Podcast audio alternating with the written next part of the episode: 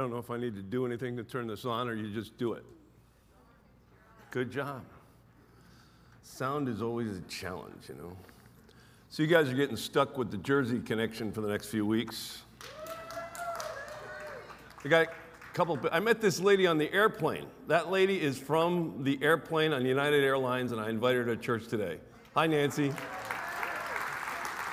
And her sister's with her. Is that your sister? Welcome her. I don't know your name, but God bless you. Glad you're here. Well, it's good to be with you. Um, been a while since I've been with you. Uh, some of you might remember me. Some of you would rather forget me, uh, but that's okay.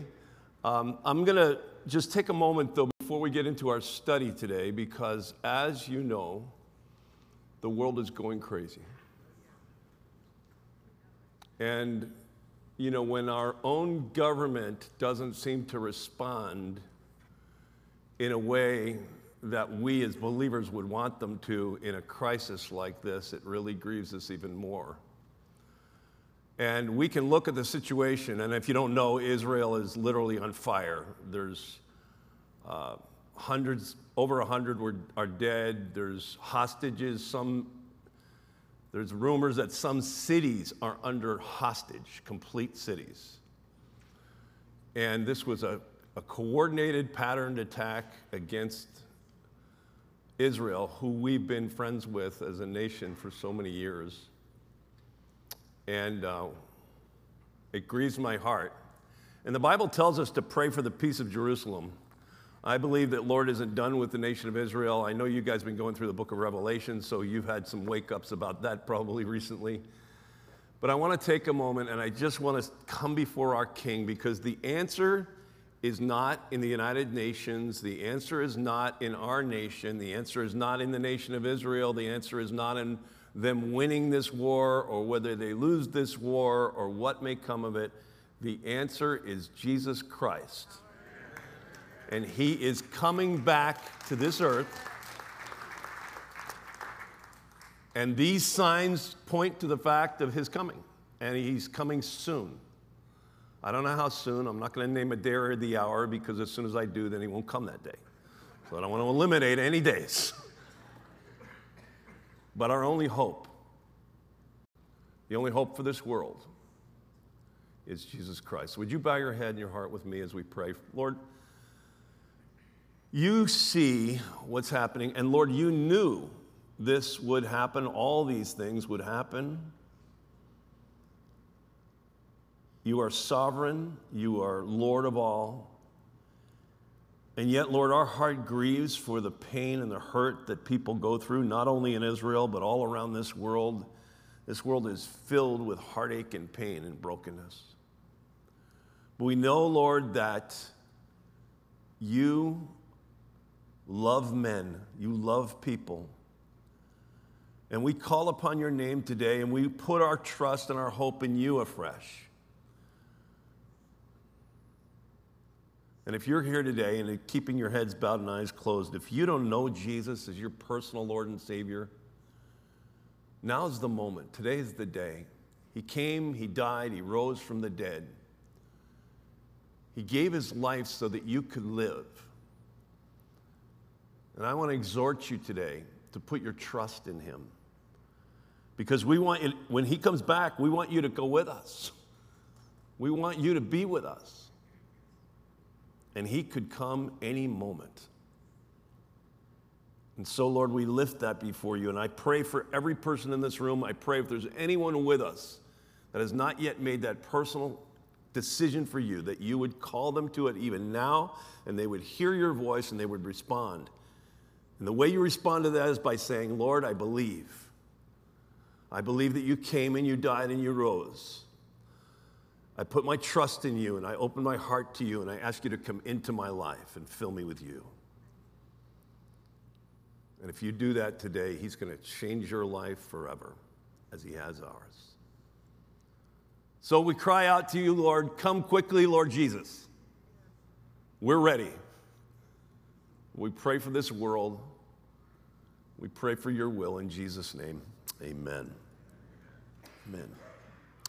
I'm going to ask you to do another thing for me, if you would, if you would stand and open your Bibles to the book of Acts, chapter 1. Acts chapter 1, starting in verse 4.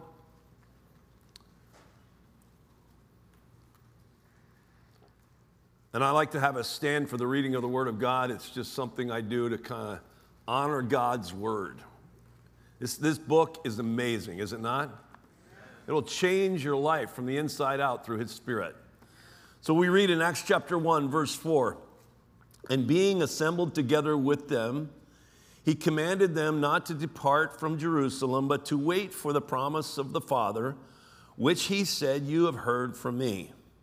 For John truly baptized with water, but you shall be baptized with the Holy Spirit not many days from now. Therefore, when they had come together, they asked him, saying, Lord, will you at this time restore the kingdom of Israel? And he said to them, It is not for you to know the times or seasons which the Father has put in his own authority, but you shall receive power when the Holy Spirit has come upon you. And you shall be witnesses to me in Jerusalem, in all Judea and Samaria, and to the end of the earth. Turn with me to Ephesians chapter 5. Ephesians chapter 5, verse 15.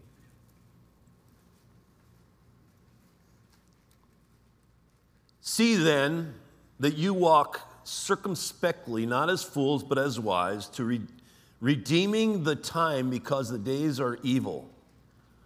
Therefore, do not be unwise, but understand what the will of the Lord is.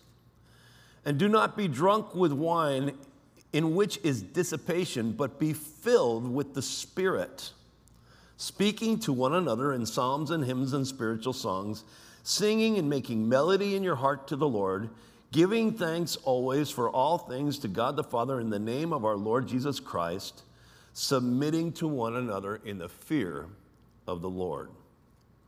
Father, again, we pray that you'd open our eyes, speak to our hearts, convict us, reprove us, direct us, and guide us in Jesus' name.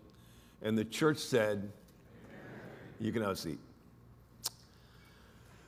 So today I want to speak with you about the Holy Spirit. He is the third person of the triune God. And I'm going to talk to you today about this power of the Holy Spirit that we desperately need in our lives. Now, He is God. The Holy Spirit is God. He's not a power or a, a, a, an infusion of power. It's not what that is. He is a person. He is the third person of the triune God. And by the way, He's not the third person because He's less important than the first and second person. Sometimes we think that there's God the Father, God the Son, and God the Holy Spirit. It's, it's not that. It's God the Father, God the Son, God the Holy Spirit, co equal, 100% God, three in one. He's the third person of the triune God because somebody had to be third. And he's a person with a personality, and he has plans and goals in this world to work in this world, and He wants to work with us. Now, that should blow your mind right there that the Holy Spirit wants to work with us. That God wants you to be a part of the things that He wants to accomplish. Isn't that awesome? But you can't be a part of that if you're not filled with His Spirit. You can do works, and they can be good works in the sense of seemingly good from the outside. But in all honesty, anything you do apart from the power of the Holy Spirit, apart from His work in you and through you, well, Isaiah called it, through the Holy Spirit, called it filthy rags. He called it useless in essence. And there was a lot of good things done in the name of men around the world, but the work of the, of the Holy Spirit is more than just a good thing done by a man, it's a great thing done by our God. And so there's a great need in our lives for the Holy Spirit.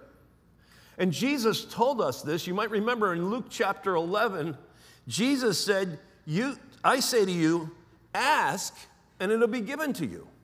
Seek and you'll find. Knock and the door will be open to you. For everyone who asks receives, and everyone who seeks finds, and everyone who knocks, it'll be opened. And then he says something kind of, I mean, Jesus is really funny sometimes. He says, if you, being evil, know how to give good gifts to your children, if your kid came to you and asked for you a piece of bread, would you give him a stone? That's funny. Come on, that's funny.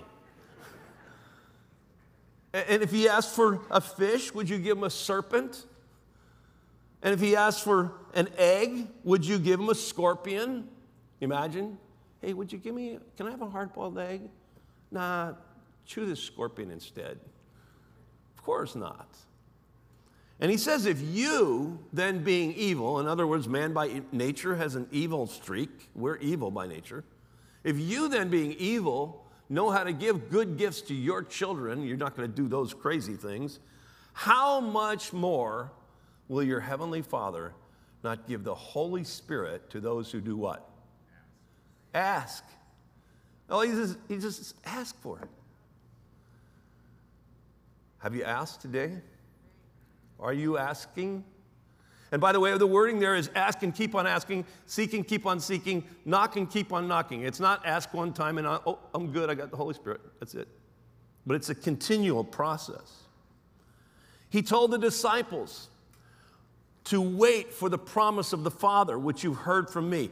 You know, the Holy Spirit works in several different ways with men. And you, you guys who've been around uh, Calvary Chapel, La Habra for a while. You know this, but I'm going to remind you of it. He, the first work of the Holy Spirit is found in John chapter 14. You can turn over there with me, where Jesus said in verse 15 of John 14, He said, If you love me, keep my commandments, and I will pray the Father, and He will send you another comforter or another helper. The Holy Spirit, the Spirit of truth, he says, whom the world cannot receive because it neither sees him nor knows him, but you know him, for he dwells with you and he will be in you, Jesus says. So, the first work of the Holy Spirit that takes place in the life of every man, woman, and child on planet Earth is the Holy Spirit comes alongside you in your life. And I was raised in the church. I didn't know Jesus personally. I, had, I didn't have the Holy Spirit within me, but the Holy Spirit was alongside me even as a kid. And he was working alongside, trying to convict me. And in, in John 16, it says the Holy Spirit comes to convict the world of sin, of righteousness, and of judgment. Of sin because you do not believe in me. Now, by the way, we all know we're all sinners, right? Do we have to debate that at all? I mean, if you say to somebody, you're a sinner. No, no, I'm not a sinner. Yes, you are. You're lying right now. We're all sinners, right? The word sin just means we've missed the mark. You fired the arrow, you didn't make it, it didn't hit the bullseye, you missed the mark, so you're not perfect, you're a sinner. Is there anybody want to debate that today? If you do, meet somebody outside over there. I'm not asking you to debate it with me right now. We're all sinners. So he came to convict the world of sin. But by the way, do you understand that the sin that the Holy Spirit comes to convict the world as He comes alongside us is the sin of unbelief. You know, when we think of sin, we think of, uh, you know, murder or rape, you know, uh, child molestation, something really wicked and evil and awful. And those are evil and awful things. But the sin, the sin that he's talking about here is the sin of unbelief. Because Jesus said there's only one sin that will separate you from God. He said, All manner of sin has been forgiven man except for one sin, and that is the blasphemy of the Holy Spirit, which is the rejection of Jesus Christ. And just put that light on me so you could see my bald head better. I'm just saying.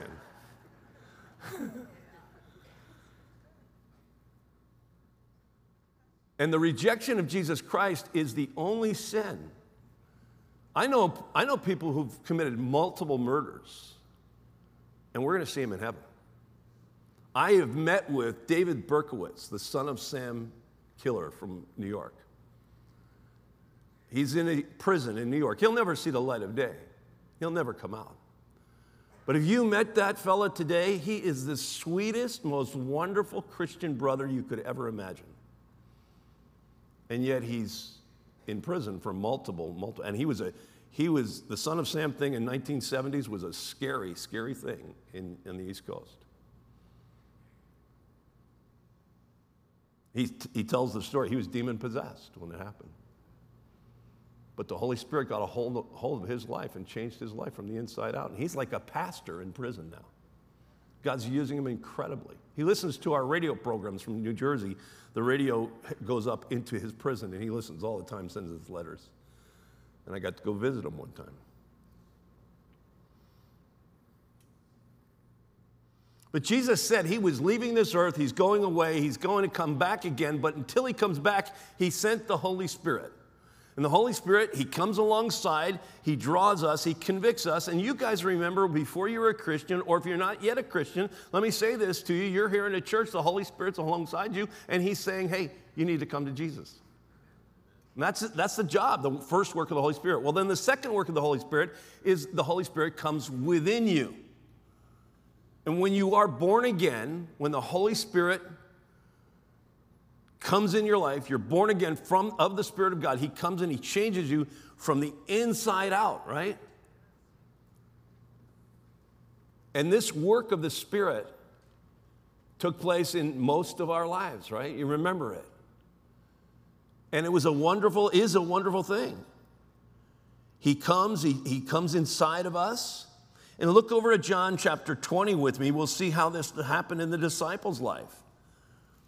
And it's a, it, it, you know, we, we, the Holy Spirit is our guide. And Jesus says he'll guide them into all truth. And we need to be guided by the Spirit. It's part of his power in our life. But notice, I want you to notice something very interesting here in John chapter 20.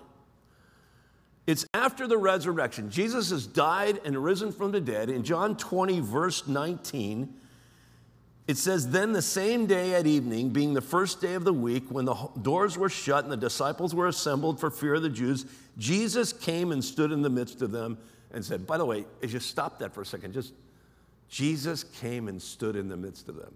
Wouldn't you like to have been in that meeting? Just to sit there and you're, you know, you're, you're hiding. They're in hiding at this point. They don't know what they're doing. Their, their, their hero has died, as far as they know. I mean, he's appeared to them once before, but they're still confused. Like, what is this whole resurrection? He's come back to life, but what are we supposed to do now? And Jesus comes and he just, and when he comes, he says, Peace be with you. You know, that's what Jesus does. He comes and breathes peace into our life. And then he said to them, He showed them his hands and his feet, his side, excuse me. And they were, they were happy they saw the Lord. And then it says in verse 22 And when he said this, he breathed on them and said, Receive the Holy Spirit.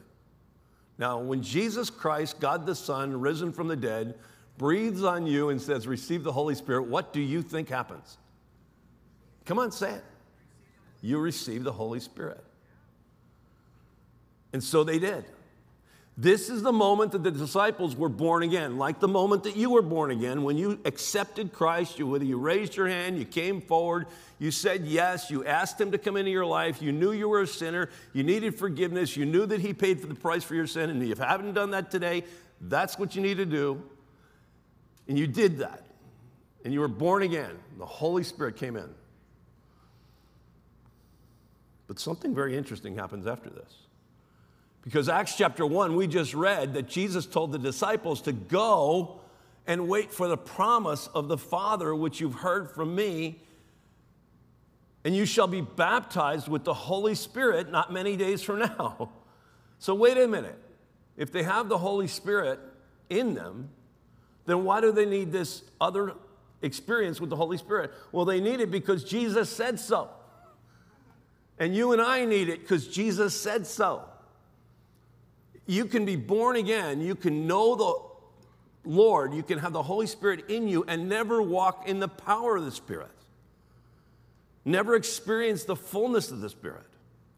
And this is what He wants for all of our lives. It's, it's, it's the call of God, and it's the desperate need in our lives, and it's, it's the purpose. It, it makes you live with the purpose you were made to live with and for.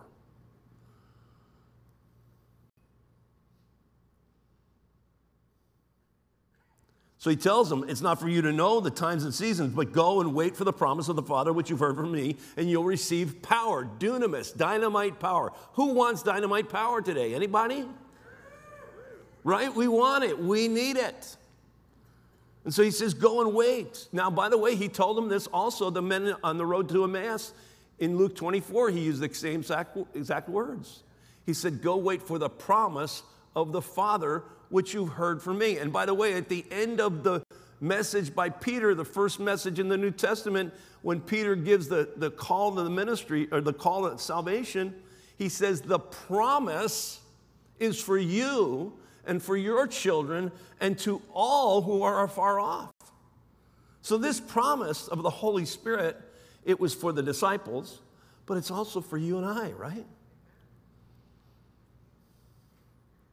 And here's the thing the baptism of the Holy Spirit is so essential in the life of every person, every Christian, because the, we see the examples of the apostles, the disciples. Here they had been with Jesus for three years. They had seen him appear in the resurrection for 40 days. They had seen him now risen from the dead. They had seen the miracles of Christ. They watched him raise others from the dead. They'd seen lepers cleanse and lame walk and blind see and deaf hear and, and multiplication of loaves and fish more than once. And they heard the sermon, every sermon he ever preached. They'd been to three and a half years of Bible college and now they're in a 40 day seminary. They've got everything that Jesus has ever given to anybody, except Jesus said, you're not yet ready. See, it would seem like that with all that was given to them, that they were ready to just go and do it. And it doesn't seem like just go, get out, get out there, tell everybody about me. But they didn't even do that. They actually were in hiding. And Jesus said, Go and wait for the promise of the Father. Go and wait. By the way, we like the go. We don't love the wait, do we? Anybody like to wait? None of us. I say, Give me patience, Lord, but I want it right now.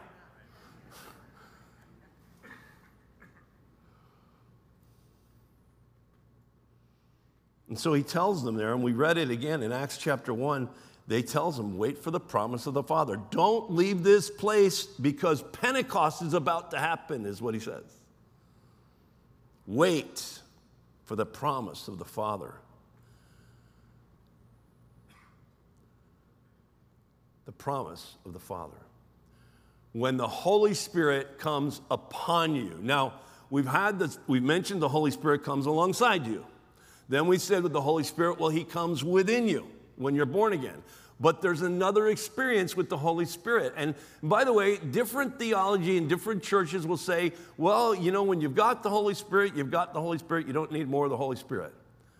You know, you don't get more of the Holy Spirit, the Holy Spirit gets more of you.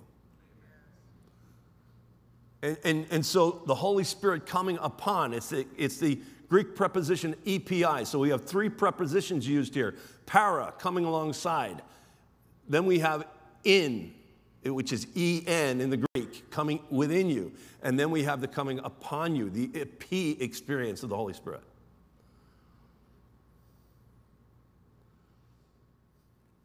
And the Holy Spirit comes upon us with power, dunamis power, to be a witness. And here's what he tells us He says, You'll be witnesses of me. Now, it's not about, the Holy Spirit power is not about how loud you sing in church or whether you speak in tongues publicly or running up and down aisles and swinging from chandeliers. I notice you guys don't have chandeliers here. I, mean, I, taught, I taught in a church that they actually had chandeliers. So I said, We could actually do it. Like most of the time, you, say swinging from chandelier. Nobody does that because you don't have chandeliers in churches most of the time. But this church actually had it. I said, let's get, let's get the ladder out. Let's, you know, you know. It's not about that. Chuck Smith said this. He said, he said, Holy Spirit power isn't how, it isn't how you walk, or, or it, isn't, it isn't how high you jump, but it's how you walk when you land, right? So that's what it's about. And I want you to consider that this power changed everything because up until this point, the disciples are following Jesus, they're listening to Jesus, they've heard everything, they've seen him risen from the dead, but they still aren't doing anything. In fact, Peter at one point says, I'm going fishing. He's going back to his old life. You remember that story in John chapter 21? I'm going back, I'm going fishing. And the rest of the disciples said, We're going with you. They went on a fishing expedition. And we know what happened there. Jesus met Peter and talked to him there on the Sea of Galilee. And he told Peter, Peter, I'm not done with you. But imagine how Peter must have felt. He denied the Lord. He said to the Lord, I'll never deny you. And the Lord said, Yes, you will, Peter. You're going to deny me. And he said, I'll die with you. And remember, he took out his little knife and his dagger and he stabbed that guy, Malchus, which, by the way, if Peter was right handed, it says it cut off the right ear of Malchus. You know what that means? Malchus was running away and Peter chased him down and chopped his ear off. It wasn't a, it wasn't a heroic thing, it was like cowardly. And then, of course, Jesus took the ear and put it back on the guy's head. There's no evidence against Peter. I love that. But Jesus had said, You'll deny me. He told him that Satan had desired to sift him as wheat. But I, I have prayed for you, Peter. And strengthen your brethren. When he, he said, when, when you have been restored, strengthen your brethren. When you have been restored. And after Jesus was risen from the dead, Peter was hiding. He didn't care. And yet, the Lord wasn't done with him, and He's not done with you. Maybe you're here today and you have had, you've done some things like you think, no, oh, Pastor Chris, you don't know me. I can't, you, I can't be forgiven. It's too much. Imagine what it was like for Peter when he came out and he saw Jesus. Remember that story in Luke 22, I think it is, where they, their eyes meet? Peter is in the courtyard. Jesus is being tried. It's before the resurrection, and Jesus looks at Peter and it says, Peter went away and wept bitterly. You know, you think, what was that look like? You know, I was raised in a church where, you know, I always was kind of afraid of God. Anybody in that place when you were raised, you're kind of cowering at God? And so I would have thought that look would have been like, I knew you would do that. You denier, you loser. It wasn't that at all. I believe that look was a look of love, where Jesus said to Peter, in a sense in his eyes, He said, We're going to make it, Pete. We're going to, you're going to get through this. Like that song today, it really hit me today. That song, We're going to make it through. You're going to make it through. Amen? And, and he looked at Peter that way, and the Holy Spirit is what changed everything. Because when Peter went to Jerusalem and waited for the promise of the Father, which came upon him just a day or two after Jesus said he would, that 40 days, 50 days before Jesus rose from the dead, then Pentecost came, the Holy Spirit fell upon the church. And who stood up and gave the sermon? The denier, the loser. And how many? 3,000 were saved that day, and it was the seed of the church, the start. And this power that he's promised us is the power of the Spirit that would come upon you that you might be witnesses for him. And that word witness is the word martyr. And Peter was martyred for the Lord. You remember that you know that from tradition. We know that. In fact, every one of the disciples, except for John the Apostle, were martyred for the Lord. John was sent to the island of Patmos, and the uh, story is told that he was boiled in oil at one point and didn't die. Now, we don't know that to be true for sure, but that's what tradition tells us. Do you wonder, maybe, are you here today and do you wonder if you can be restored? Let me tell you, if you will yield to the Spirit of God, even if you're a Christian and you've been backslidden, you've been away from God, and you know you think you've done stuff that God can't forgive, you can't come home, you can come home today and the Holy Spirit can fill you afresh and you can walk out of this place in power.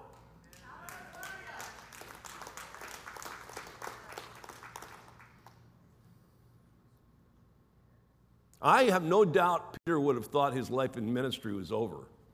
He might have been, when he saw the Lord risen from the dead, he might have been like, okay, I guess I can go to heaven.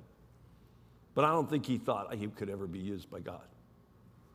And yet, just a few days later, the Spirit of God came upon him.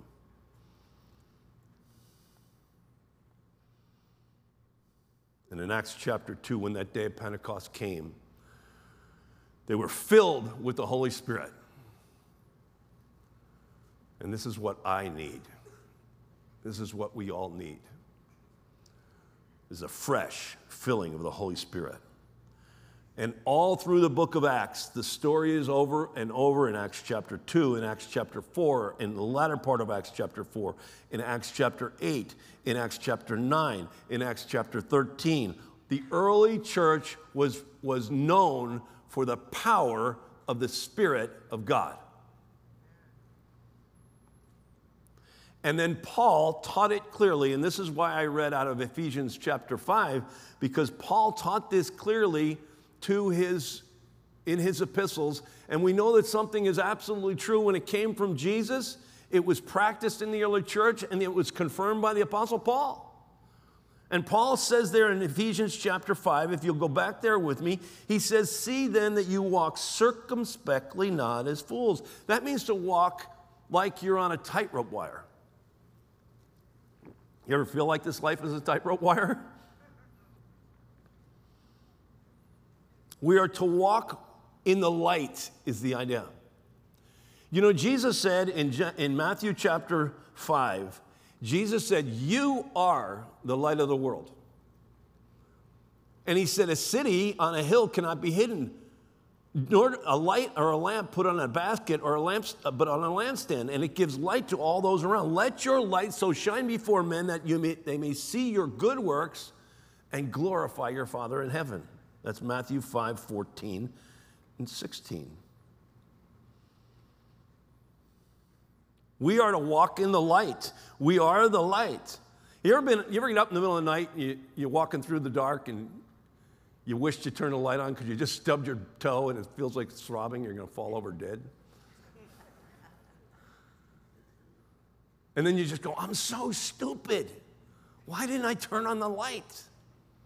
You know, we do the same thing spiritually. We go out without having turned the light on, in a sense, in our life, having the Spirit, asking the Spirit to fill us and touch us, and we just go out into this world, and then we wonder why we stumble in the darkness. He says, redeeming the time, for the days are evil. We need to walk circumspectly, which is sort of like walking with eyes in the back of your head, like when you're seeing everything around you. You're, you're very knowledgeable. You know what's going on. You get the, what's going on in this world, and you're to walk circumspectly because the days are evil. Do you guys realize how evil the days are? I'm a, I'm a news junkie. I read a lot of stuff. And there's a story of two young men who were driving down the street. And this went viral on the internet, and they, they actually were saying there, and you hear them saying, run him down, run him down. And they run down a police officer and kill him as he's riding his bike down the road. And then the kid revels in it afterwards and says, ah, it was just a hit and run, it was no big deal. I'll beat this, he says. There is such evil, callousness, hardness. If you watched any of the news the last couple of days and you see that these Palestinian terrorists, the Hamas, are celebrating the killing of their, the Jews. They're laughing and cheering. We are in evil days. And I could go on and on. I don't, I don't think I need to. We're warned by Timothy, by Paul through Timothy, that, that in 1 Timothy 4, that this will be in the last days.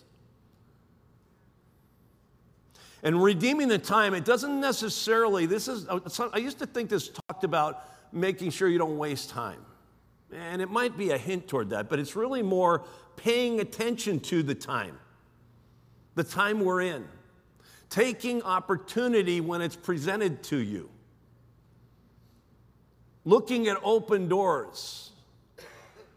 And do you realize that you are the light of the world? And, and, and, being the light of the world, you may be the only light that comes into people's lives on any given day, week, or even in their lifetime. So, for example, when you go to eat dinner today or lunch this afternoon, if you go out to lunch and you sit down at a table, you realize the waiter, the waitresses, they're not just there so you can have convenience. You know, I get, I used to get frustrated with waiters and waitresses or with, you know, going, um, they didn't get my meal right. They didn't, uh, you know, I'm waiting too long. I want my drink. I want. The... A few years ago, God just convicted me.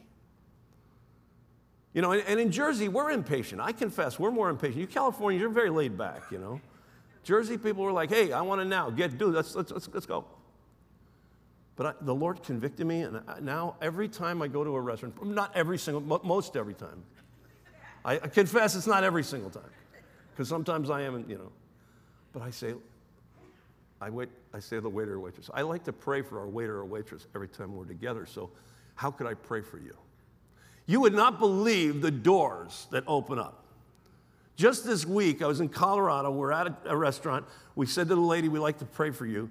She starts crying and she pulls out a picture of her husband who's been in a bedridden for five years that she had to give up living. He didn't even live in the house anymore. She's got five kids she's trying to take care of, and she's a waiter at a, at a little diner restaurant. And we start praying for her, and there were other pastors in there too, because we were at a conference. They started praying, and a random lady from a, another table got up, went over, laid hands on her. She started praying. The whole place was crying. And I had to wait for my eggs. you get it? You understand? Like, it ain't about your eggs, man. It's about this person. Same day at dinner, a young lady comes waiting on me. She's got nose rings and tatted all up, and she's waiting on us. And I looked at her and I said, Hey, we're going to pray for you at some point. We, what can we pray for you about? She goes, On time. You are on time, she goes.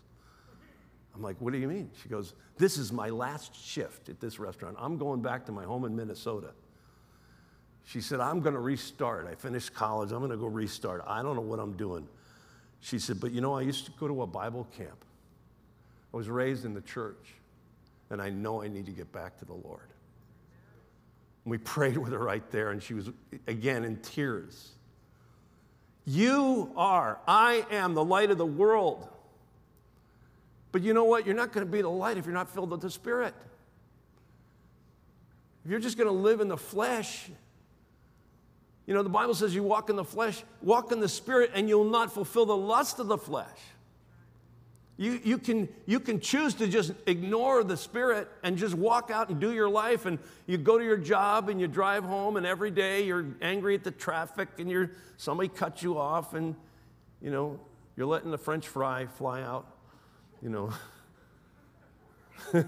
I just heard Pancho Juarez, and he was talking about vulgarity, and he, that's how he refers to it the French fries. I didn't say it, he did. Redeeming the time. Do you realize what you can miss out on if you don't redeem the time in your life? If you're not walking circumspectly? I was on a trip to Greece, in Greece, and we were on a boat, and I was sick. I, I have this thing, diverticulitis, that flares up sometimes, and so it's flaring up on me, and the boat's going up and down all night, and I'm like rocking. It's no good. And, and I'm the only teacher on this, this footsteps of Paul journey. And we're on this boat and we're on our way to the island of Patmos. And while we're traveling, I'm going up, everything's going up. Now, I wake up about five o'clock in the morning. I'm, I'm like so sick. I said to my wife, I can't go today. I'm just shot.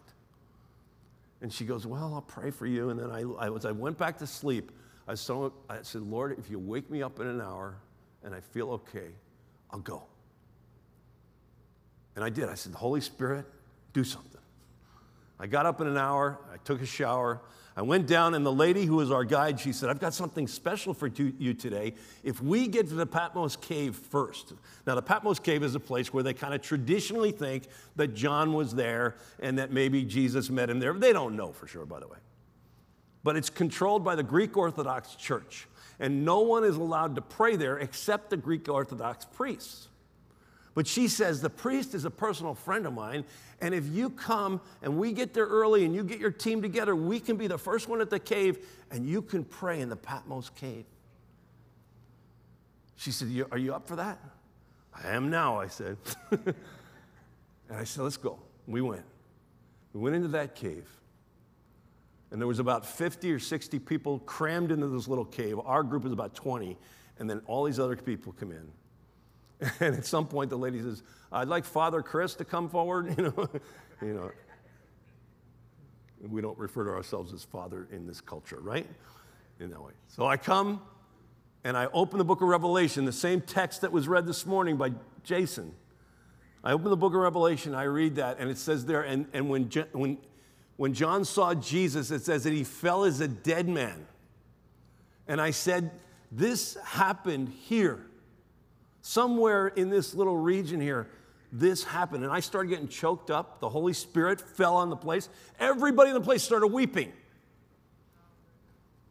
If I didn't redeem the time and I stayed on the boat in bed, I missed that. See, not one of us knows what's happening in the next 10 minutes, let alone the next day. And God has work for you. If, if Ephesians chapter 2 says he has we are the workmanship, we are His workmanship created in Christ Jesus for good works, in works that He has foreordained for all of us. And if we're not sensitive to the Spirit, we don't ask the Spirit to fill us and give us this, we'll miss it. We'll miss it. And I confess, I've missed it at times. I'm not always sensitive. I remember 9 11, when 9 11 hit. I woke up in the morning, it was, a, it was a Tuesday morning, I woke up and I was like, I, I, didn't get time to do my devotions, and I'm running out the door, and I had a golf date. I'm on my way driving to play golf. And I'm listening to music, and I'm not really paying attention to anything. And all of a sudden, my friend calls me and he says, Turn on the radio, listen to news. I turned it on, and sure enough, that's what's happening. I pulled my car over the side of the road and started weeping and just said, God, I'm not ready for this. I didn't know if World War III was coming. None of us knew. I didn't know if the world was coming to an end right then. And I had to cry out to God and say, I'm not ready for this. I don't want to be that. I want to be ready. And God was gracious and He used me lots in 9 11 anyway. And I, I turned to Him totally with my whole heart, but I wasn't ready. Are you ready for what's going to take place today? You know, Pastor Lance is in Georgia right now with Ebo Elder. You guys know Ebo. He's spoken here many times, and his wife passed away this past week, and it's a tragic situation. I can tell you, Ebo didn't wake up that morning thinking his wife was going to die. We need to redeem the time. We need to be filled with the Spirit because the days are evil. We don't know. And we also need to be open to being shared. He says that you're that light. Be open to share that light with somebody. That waitress, that waiter, that person that, that you meet in the grocery store, the one who checks you out or helps you check out or whatever, they're people. They're not your servants. They're not our, our servants. They're people. And they need Jesus. I fly a lot. Sometimes I'm tired when I fly. I just want to go to sleep. But invariably, I'm, I'm, usually the guy that gets on the plane. You know, everybody today, they get on the plane, put their little iPod, earpods in. I'm the guy that walks in and goes, Hi, my name's Chris. Uh, some roll their eyes. Not Nancy, she was really friendly. You'll meet her afterwards. but I've had opportunity to share the Lord with somebody because I'm open and willing. You got to be willing to do it. Walk circumspectly, not as fools for the days are evil. And then speaking to one another in psalms and hymns and spiritual songs. And, and I gotta get, a, I gotta start to close this up because my time's going. But the bottom line is with this when you're filled with the Spirit, it changes everything. And he goes on in Ephesians here, where he says that this being filled leads to submitting to one another, it leads to psalms and hymns and spiritual songs. And the rest of the next chapter in Ephesians talks about wives submitting to your husbands. By the way, it says submitting to one another in the fear of the Lord there in verse 21. And you know, men, I got to tell you something.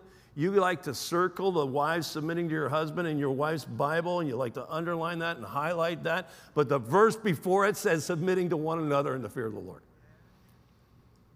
It's not just about wives submitting to husbands. Everything in life is about submission. We all live a life. Of submission. If you don't live a life of submission, then you're not filled with the Spirit. It's impossible to be filled with pride and the Holy Spirit at the same time. Submission is part of life. And I submit to my wife all the time. And I'm thankful I can. And she submits to me also.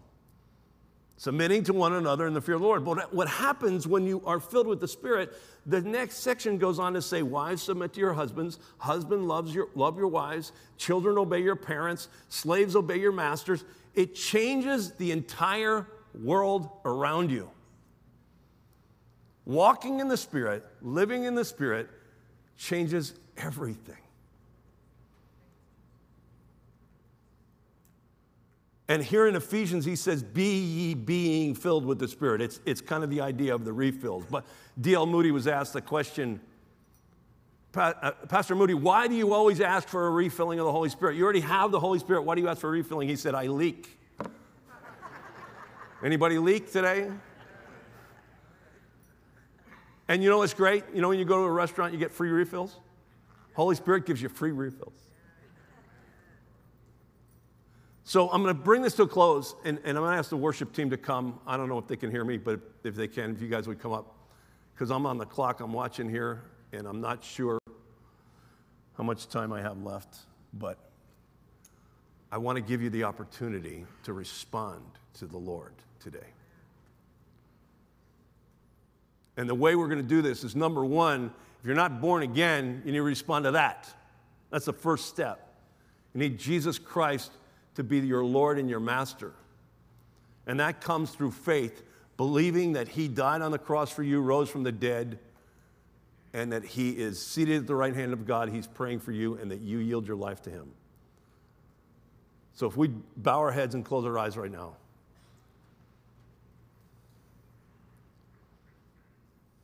If that's you, and you want Jesus to be your Lord and Savior, you've never totally submitted to Him. I'm not talking about religion. I was religious all my life. I went to church, but I didn't know Him personally until I was born again. And maybe you're in that place today. If that's you and you want Jesus to be your Lord and Savior, would you raise your hand up right now and just keep it up so I can see it? Is anybody today? God bless you. God bless you. Anybody else? God bless you. If I didn't acknowledge you, just go ahead and raise your hand. Just say, you what you're doing basically is saying, Yes, I want Jesus. I want to go to heaven. I want to be forgiven of my sin right now. Anybody else? God bless you here. Praise the Lord. God bless you. Whole bunch of people coming into the kingdom right now. Praise God.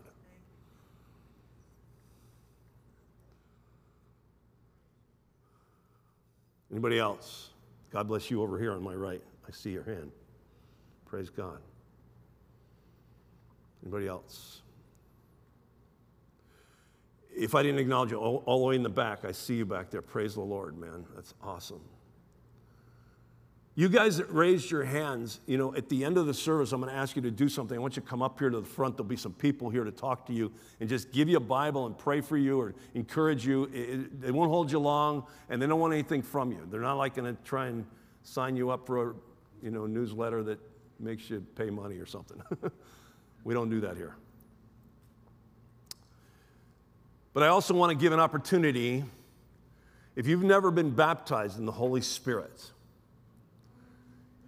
your life, you've never yielded in that sense to where you've said, I, I, I, want the power of God in my life. And maybe you've been living your Christian life, but you can't even figure out why you're angry or why you're frustrated and why you can't seem to move forward. Well, that may be because maybe you've never yielded to the Spirit of God. And you know, again, I don't care if you come from a Pentecostal background, a conservative background, a middle of the road background. I don't care whether you, what your theology is so much. I care whether you have the Spirit in your life. And again, it's not you getting more of the Holy Spirit, it's the Holy Spirit getting more of you. So today, if that's you and you want to be baptized in the Holy Spirit for the very first time in your life, you want this, I'd like you to stand up right where you are. Just go ahead and stand.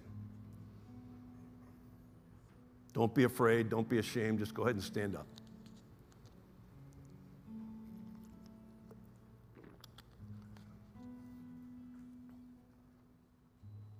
And as we go to a song in a moment, as you stand up, have people praying for you. Someone's going to come to you and pray for you.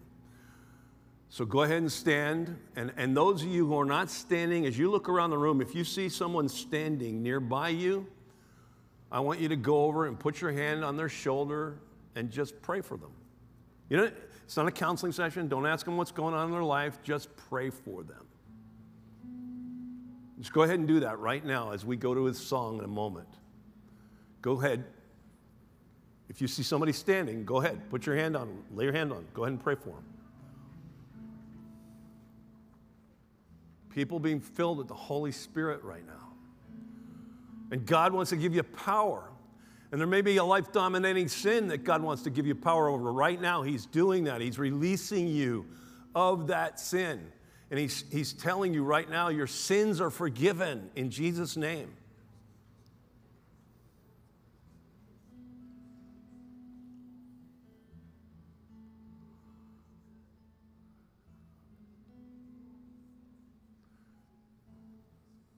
One last thing I'm going to ask also.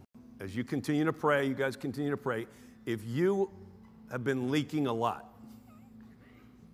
and you know particularly that you need a refill, and you've been away, you know, maybe you're frustrated, you haven't done your devotions late, you haven't been where you need to be, you know it, you want to be that witness, you want, you want that power in your life, you want that refill of power. I want you to go ahead and stand up too. Just go ahead and stand where you are, and, and then the Holy Spirit is going to touch your life. And I'm going to ask the brothers, the, the, the, the team, to lead us in a worship song in closing. And we're just going to close out with you guys standing up and praying for each other. So if you stand up and you want the filling of the Spirit, don't stand up even if you're, you're if you're overflowing with the Spirit and you're so jazzed, like you, you, you don't need them. Hold on a second. But those who are standing for the refilling of the Spirit, I want them prayed for too. So you look around and let's just lay hands on each other and pray for each other as they're going to lead us in a worship song. You guys just pray for each other and then Mead will close us out and dismiss you. May the Lord bless you. And may the Lord fill each one of us with his spirit in a powerful way in Jesus' name.